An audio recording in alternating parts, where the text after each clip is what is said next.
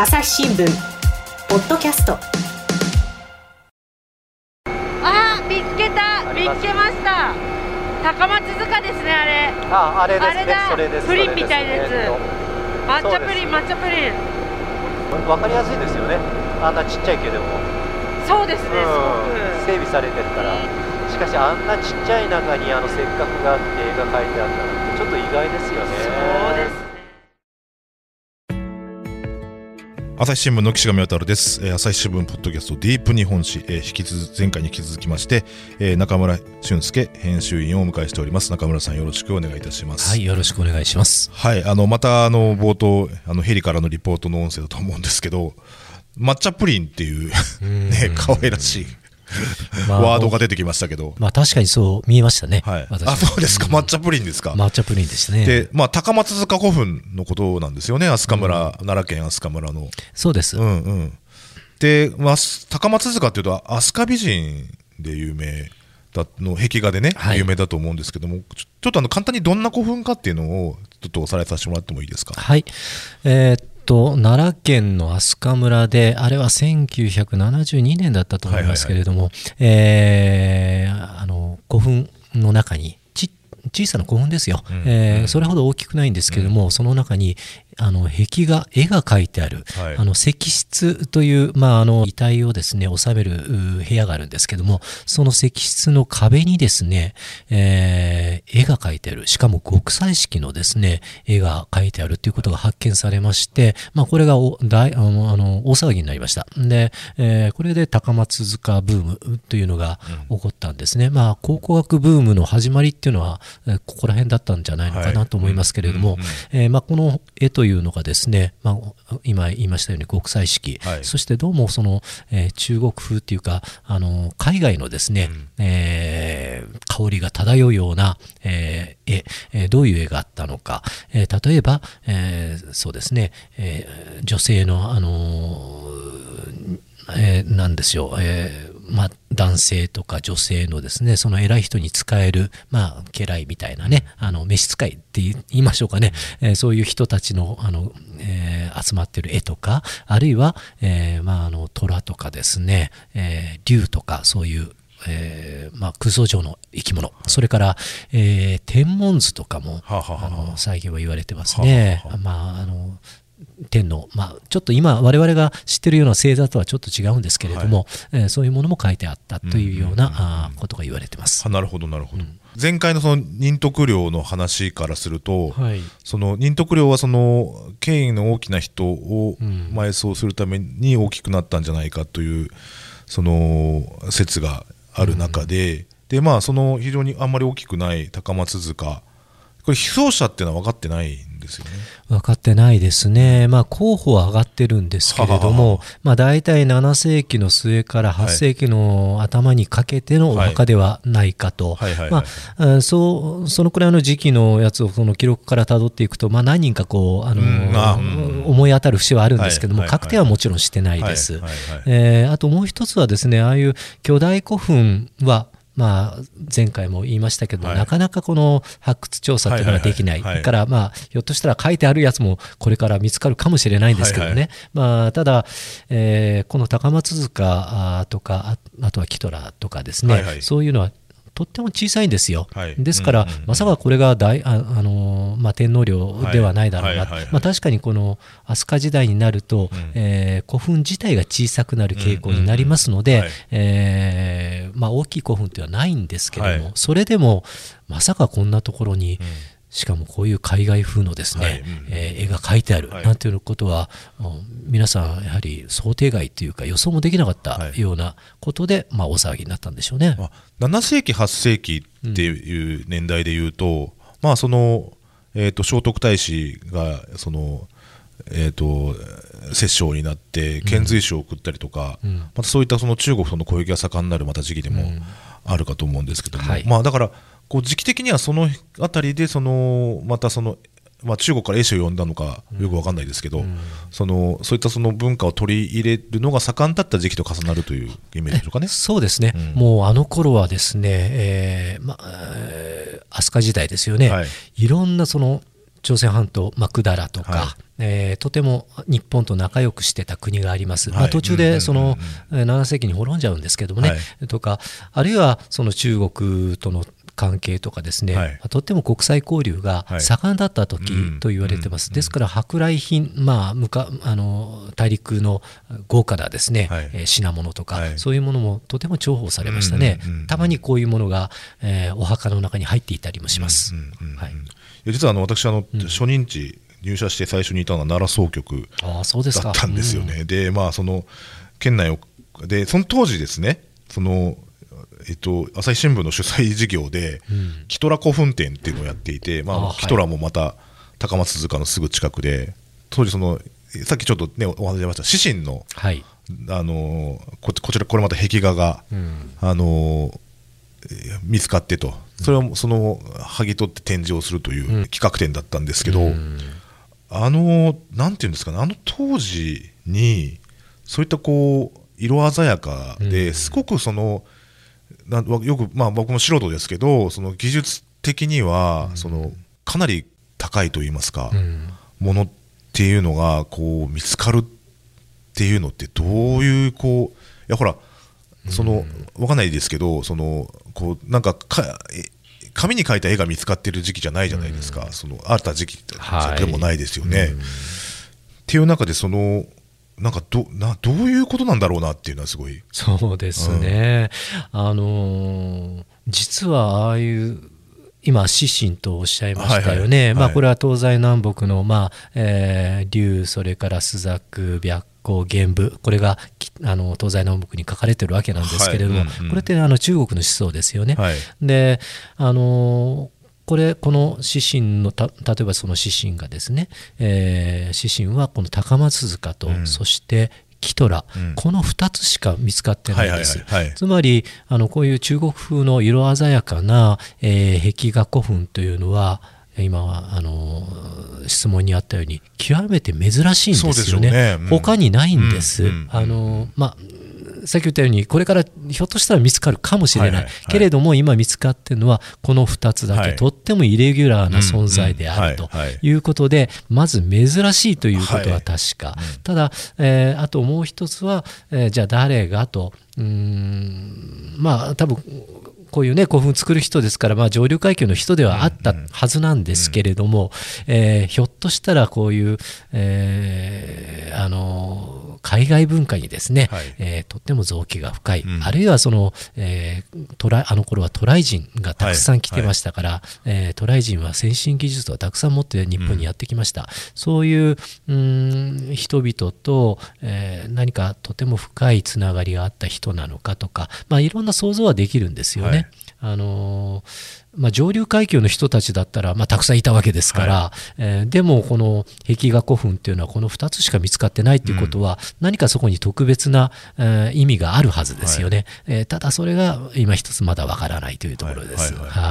技術でいうとその例えば色一つ作るにしたって、その絵の今みたいにね絵の具があってとか、そんな時代じゃないわけじゃないですか。うん。まあそうですね。そのなんかその色素のあるものの植物をすりつぶすだとか、そのこういろんなやり方はあったんでしょうけども、そのそれをこうあんだけの数の色を取り揃えているというか、うん。っていうのがすごくこうまあ不思議だなというか。そうですね、うん。あのたただね、意外と飛鳥時代っていうのは、はあのー色でですね、はい。身分とか、ああ、のーそう。それを簡易12回とかそうですよね。うん。色でこう、あのーえー識別するっていうかですね、はいはいはい。はいそういうのが盛んだった頃なので、はいはいはい。意外と鮮やかな、うん。あのー色彩の世界があったのかもしれませんね。例えばあの、よく飛鳥寺とかありますね、はいはいはいはい。お寺って言ったら今でこそ、うんとても古古色うんのなんていうか、うん。古びたはいはいね、はい。灰色っぽいっていうか、茶色っぽいっていうか、はい。えですけど、まあ、はい。昔はですねその柱赤で塗ってあったり、はい。えー緑で塗ったりとか、とってもきらびやかだったんですよね、はいはい。えーそういうのを考えてみると意外と飛鳥時代っていうのはそういう華やかな色の世界だったのかもしれないなということ、うんうんうん。あと今絵の具はなかった。そうなんですけども、えー実はあのふ服とかは植物をすりつぶしたり、はいはい。これ染料って言うんですけどね、うんうんうん。これって意外と植物性ですから、はい。まあ、あの消えちゃうこともあるんですけど、はいはい。ああいうあの壁画とかに描くときは顔料と言いましてね、はいはいはいはい。石とかをすりつぶすんです、はいはいはい。これって意外とよく残るんですね。はははあの植物性ではなく、はいはい。鉱物性ですね、はい。でおそらくこういうものを、まあ、高松塚の場合は、えー漆喰を石質に塗って、うんそして、うんうん。うんえーそのいすりつぶした顔料を、まあ、ニカワかなんかではい。こう溶くんでしょうね、うん。そしてそしてあの塗るということで、はい。意外と長持ちをする、まあ、だからこそ、はい。はいはいまあ今に残ってるっていう。まあ、ここまでね色鮮やかに、はい。あの残ったんだと思われますね。はいはうん。とはいえその石質っていうのはもう閉じちゃえば真っ暗なところでで誰もこう見る誰かに見せるもんってわけでまあそのね被葬した人を祀るためのものなんだろうとは思うんですけど。これが不思議なところですよね。はい。わざわざまあ、よく言われるんですよ、はい。あの。閉じちゃえば真っ暗な世界になるでしょと、はい。もう外の世界から見れないでしょ、はい。その通りなんですよね。うんうんうんなのに一体なぜ書くのか、はい。ということを考えると、はい。やっぱり意味があったと。はいはいはい例えばですけれども、まああのまあ、そこに、えー永遠の眠りに、えーいあの被葬者はつくわけですよね。はい。じゃあそれをうひょっとしたらいろんな悪さをするような悪霊とかね、え悪魔とかねそんなのが入ってくるかもしれない、うん。まあ、そういう悪さをするようなものを寄せつけないためにまあ、おまじないとして、えー壁画を、まあ、内側に書いて、はい。えーまあ、壁画っていうんですけどもね、はい。えーあのまじないをしたっていうような考え方もあるし、はい。あるいはそのこれはよく真の始皇帝とかで有名なんですけどもあの世の世界まで同じ暮らしをしたいなとはい。いうことで、えーまあ、本物あの人間とか動物を連れていくわけにはいきませんからね、絵に描いて例えば高松塚のあの女性、えー群像。これみんな召使いの人たちですよね、はいはい。ひょっとしたらそれを書いてですね、はい。この人たちもあのー死者と一緒にあの世に行って、はい。まあ、あの世で、えーご主人に、えーまあ、奉仕してくださいというような意味があったのかもしれない、はいはい。つまりら来世を、えー来世の姿をそこに書くという意味があったのかもしれない、まあ、いろんな考え方があると思います。はいはい。えー。まあ、確かにその,、うん。その壁画にがその石そのお墓の中に石壁画があるっていう、うん。その何も日本に限った話じゃないのかなっていうのは、そうですね。ね、思えばありますよね、ピラミッドとかにもね、うん。見つかったりとかもしてる、ね、はい。ありますね、はい。まあ、ピラミッドはレリーフでこう覆われてますし、はいうんうん。あの今ちょうどピラミッド展というのを京都でやってましたけどね。はいはい。えっとえや開いたのかな？臨時休業中かもしれませんけれども、はいはい。あのそれはあ確認が必要なんですが、はいはいはい。まあ、とにかく、えーピラミッド展やってる、はい。それはピラミッドをミイラにして、はい。お棺をいくつもかぶせる、はいはいはい。そこにはびっしりと文字とか、うんはははは。神様とかを描くんですね。はい。あれって来世の姿、うん。あのエジプト人たちはあの来世は同じようなナイル川のほとりの風景が、あー死んだ後もあるというふうに信じてたので、うんはい。まあ、これは本当に来世を、えーでも行きたいという願いもあっただろうし、はい。はい。うん。あるいはもうまたその悪魔を寄せつけないというまじないもあります。はいはいはいはい。ね。同じようなことはあります。し、これは朝鮮半島の高句麗とかあと中国にも、えーたくさんありますね。はい。うんうんうんうん。まあ、その影響で、まあ、日本にも入ってきたのかもしれないです。はい。朝日新聞ポッドキャスト。我が家の朝は質問から始まる。ガリレオ・ガリレイが観測した惑星は？どこだろう？身の回りのことや広い世界のことまでいろんな質問が毎朝君のもとへ。土星だって。毎朝のワクワクが未来を開く。朝日新聞。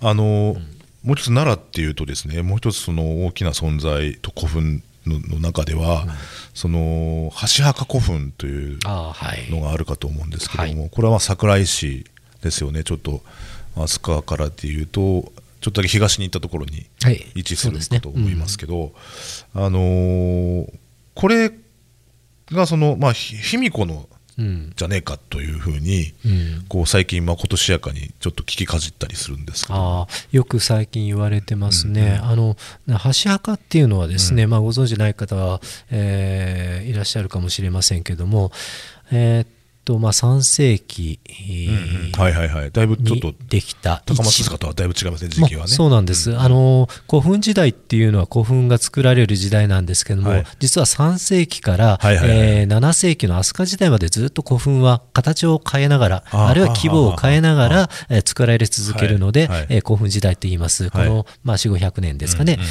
えーでその一番最初は3世紀、うん。古墳時代の幕開けはそこなんですね。はい。でこの古墳時代の幕開けの、まあ、メルクマール、まあ、シンボルになった、はい。これが箸墓古墳なんですね。はいはい。えー突然巨大なあの前回も言いました鍵型の、はい。えー前方後円墳が出現する。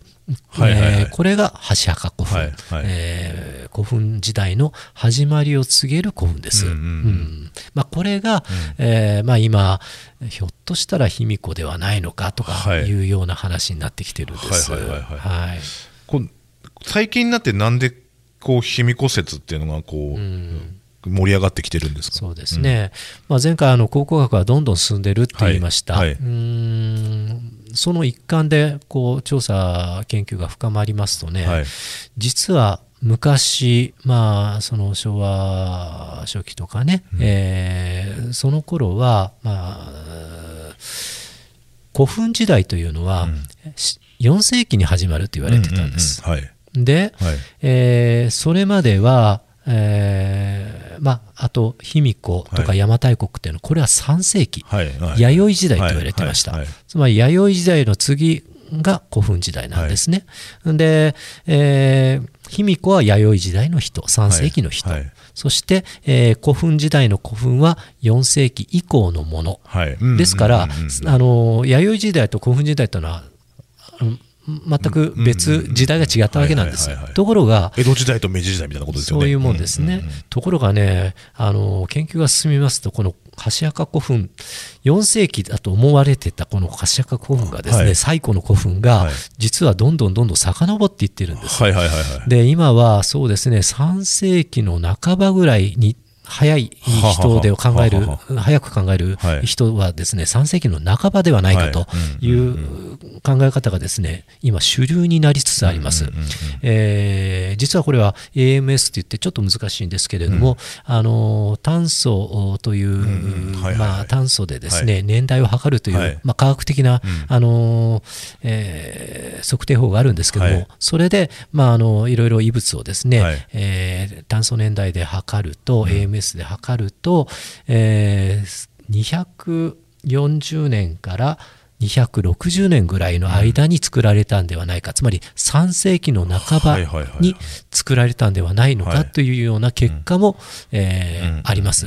ただこれに関しては反論もありますけどね、はいとにかく3世紀半ばに箸墓の年代が上がってきた。はいということは、うん一昔前で見れば、うんえー弥生時代に入ってきてるんですよ、はいはい。遡ってきてるんです、うんうん。うんでじゃあ卑弥呼っていうのはいつの人人かと言いますと、うん。うん卑弥呼が死んだのはこれは魏志倭人伝に書いてあるから推測すると、249年とかはいはいはい。248年と言われてます、つまり3世紀の半ばですね、うんうんまさに卑弥呼が死んだうん時はいがはいはい。時に箸墓が作られたはい。という可能性が出てきたわけですよ。ということは、うん卑弥呼の墓じゃないのかはいというような考えが出てきてもおかしくはないですよね。なるほど、だからその当時あれだけ大きな古墳を作れるうん。権力者って誰だ、もう卑弥呼しかいませんからね。となるわけですよね。えはいはいはい。ーただ反論もあります。まあ、うんうんうんうんうん。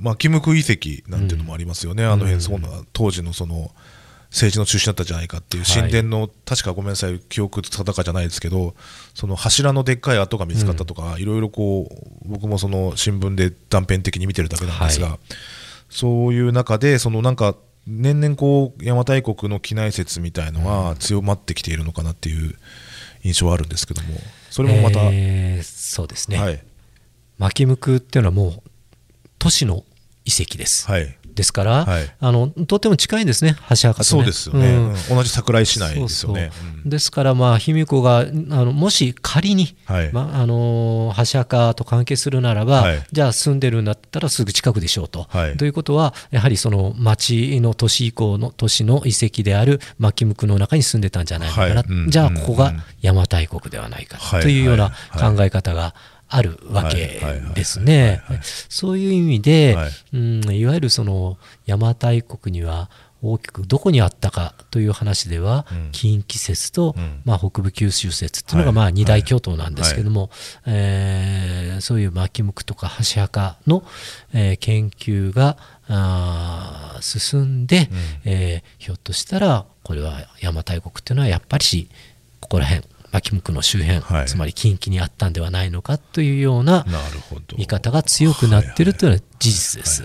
はいそのなんか今後のその注目するべきポイントみたいのってうん。なんかこう例えばこんなのが出てきたらみたいなのってなんかもしこう予想される範囲であれば。そうですね、まあ、なかなか難しいところなんですけども、あのー前回お話しした通り、箸墓古墳も、これは両両あの宮内庁の管理ですから、ねうん。掘れませんね、はい。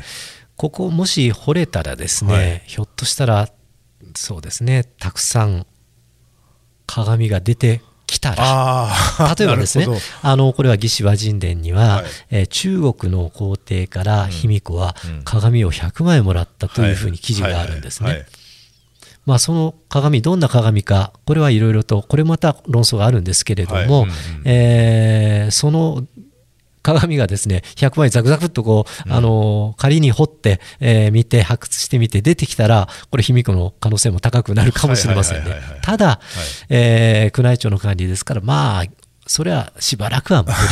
えーじゃあ、他にどういうのが考えられるか、まあ、そういうことを今、状況証拠をですね、うんうん一生懸命この古代史学会とか、はいえー考古学会というのは、まあ、積み重ねて、うーんまあ、その状況証拠から攻めようとしているところですね。一つあの、こういううん考え方もあります。あの風鈴という、これは封じる、泥を封じると書いて風鈴っていうんですけども、うんはいはいはい昔はね、えー中国から卑弥呼のもとに、はい。えーいろんな外交文書がうんうん。はいはいはい。運ばれたって言われています。はいはい。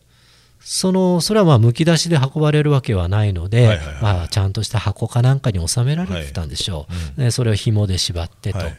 ただこれ紐で縛るとそれをほどいて、まあ、それを悪さするやつがいるかもしれません、はい。文章。はい。そこで、あのー粘土で封をするんですよ。ペタンとうんうんうんでで多分あのヨーロッパの貴族とかの手紙に、はい。えー赤いろうで、えー溶かしてその上から印鑑をポンと押すような、あれは何て言うんでしょうかね、はい。そういうものを見たことある人いませんかね、はい。よく映画とかに出てきますね、うんうんうんうんあれと同じです。もしそれを壊さないと、うん。中身は取り出せないんです、ん。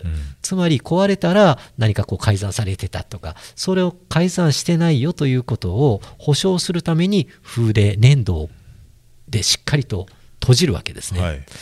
粘土ってあの乾燥したら残りますから例えばその風鈴に「ひむこ」っていうサインがあるかもしれません。わかりませんよ。わかりませんけれどもそういうものがポロポロっとどっかで見つかったらおそらくそれは卑弥呼が開けたところのはずなんですね。はい。ということはそこは、えーそれが見つかったところ風鈴を開けた残骸が出たところがうんうんうん。えー卑弥呼がいたところ、うん。つまり邪馬台国ではないかはいというような考え方もあります。まあそんなちっちゃいねあの泥の塊みたいなのはそう簡単には見つかるとは思いませんよ。ただあの今の北朝鮮落老軍という昔あの、ね、中国の出先機関があったんですけど、はいはい。はいここでは風鈴というのが実際に見つかってて、はいはいはい東京国立博物館とかにも展示してあります、うん。はいはいはい見つからないこともなさそう、うん。ひょっとしたらあるかもよ。とあるかもよ、まあ、そこら辺もひょ注目かもしれませんね。いや今そのいやだから不思議今ちょっとごめんなさい話戻すんですけど、はいはい。不思議に思ったのはその同じその仁徳な天皇陵と同じように、その中が掘れない中で、その要するに年代を遡るだけの状況証拠っていうのはどういうところから集めてるんですか？箸墓の場合はですね、えーあのさっき炭素測定と言いましたね、ですよね。はいはい。えー中は掘れないけれども、はいはい。例えばお堀とか、はいはい。うん、そうですね。築造した時の、うん。えーこれはまあ築造当時のあの部分だなっていうところから、木片とかね、はははははえーそういう有機物ですね。はははは炭素を含む。ははそういうものが出ることがあるんです、はい。それを分析するははとはは、えーちょっと難しい話になりますけども、はい。炭素の炭素14という放射線を出す炭素分うんが、えーっと1兆分の1個かな？そういうちょっと特殊な放射線のあの炭素元素が混ざってるんですよ。はいこれがどんどんどんどん放射線をはあの出して消えていくんですね。うんうんはいはいはいそれを逆算するとですね何年前かっていうことが分かるんです。まあまあ簡単に言えばちょっと今のはあの難しいお話でしたけれども、まあとにかくそういう炭素を含むようなうん。えー異物みたいなものを分析するとえー分かってくる。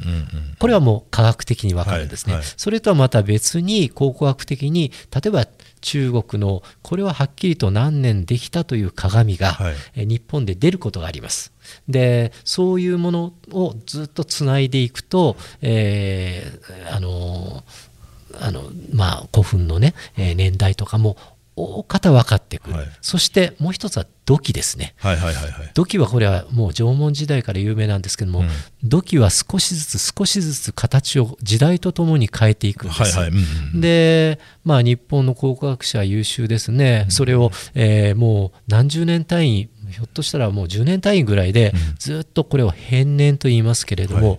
要するにその土器の形の移り変わりによってカレンダーをずっと物差しを作っていくんですね、ははは時間の物差し、その物差しを作っていくと、大体この、えー物差しの土器が出たところは、こんな古墳が作られていたとかうんはいはい。はい、こんな形だったとかはい。分かってくるんですね。はい。うんうんえーまあ、そういういろんな方法で、うん。えーこの年代というのは、あうんのー推測していくわけなんです。はい。うん。はい。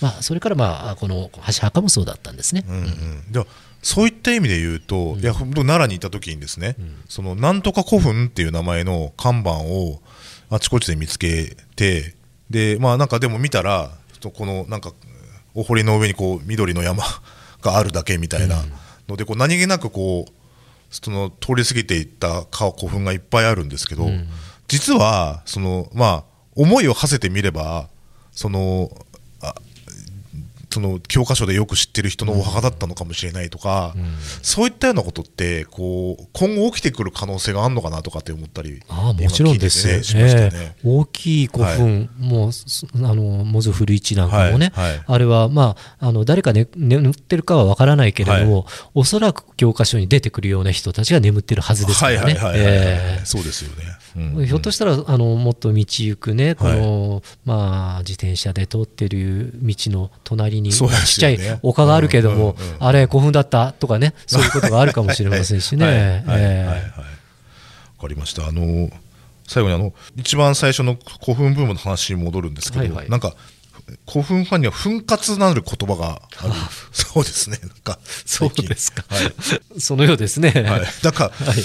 今これからの時期にね、こうはいなんかそういうところに思いを馳せるのもいいかもしれないなと思って、ね、2回にわたってお話聞きました。はい、そうですね。すみません、中村さんえ、こんな感じで、はい。じゃあ、またよろしくお願いいたしますと。はい、ありがとうございます。まあ、はい。あの古墳はいっぱいね、あの身の回りにたくさんありますので、ね。大きいものから小さいものまで、はい。あの散歩がてらですね、い。探してみて、えー歩き回るのも楽しいと思います。そうですね。散策してください。はい、はい、まさしく、あの奮発の勧めということで、そうですね、はい。歩くと面白いことがたくさん見ねつかります。あるかもしれません。はい、はい、じゃあ中村さん、どうもありがとうございました。はい、ありがとうございました。朝日新聞ポッドキャストはい、えー、2回にわたって中村編集員に古墳について、えーお話をお聞きしてきましたが、まああの非常にこう奥深さ、その謎の多さですね、分かってないことの多さと同時に、まあその非常にこう身近な存在なんだっていうことが、まあ今回伝わったかなというふうに思います。あのまあ奈良の奈良で記者として2年半いましたけど、まあ、近くにこう何気なく古墳ってあるんですよね。でおそらく箸墓古墳っていうのもその最近まではそんな存在だったのかもしれない。ただまあその中でこう考古学が発展をしていろんなその測定の仕方が分かっていく中でもしかして卑弥呼じゃなんじゃないかっていうのは後から分かってきた話なんですよね。だから例えばそのお近くにの何気なく古墳なんとか古墳っていう古墳があるというその古墳がですね実はそのこう調べてこれからこの後の調査やその考古学の進歩によってもしかしてあの有名な人物のあお墓なのかもしれないなんてこところにこう思いを馳せながらあちょっとその近所を散歩してみるのもいいのかもなというふうに、えー思いました。朝日新聞ポッドキャストディープ日本史、えー岸上渉がお届けしました。それではまたお会いしましょう。この番組へのご意見ご感想をメールで募集しています。ポッドキャストアット朝日ドットコム。podcast アットマーク朝日ドットコムまでメールでお寄せください。ツイッターでも番組情報を随時紹介しています。アットマーク朝日ポッドキャスト。朝日新聞ポッドキャストで検索してみてください。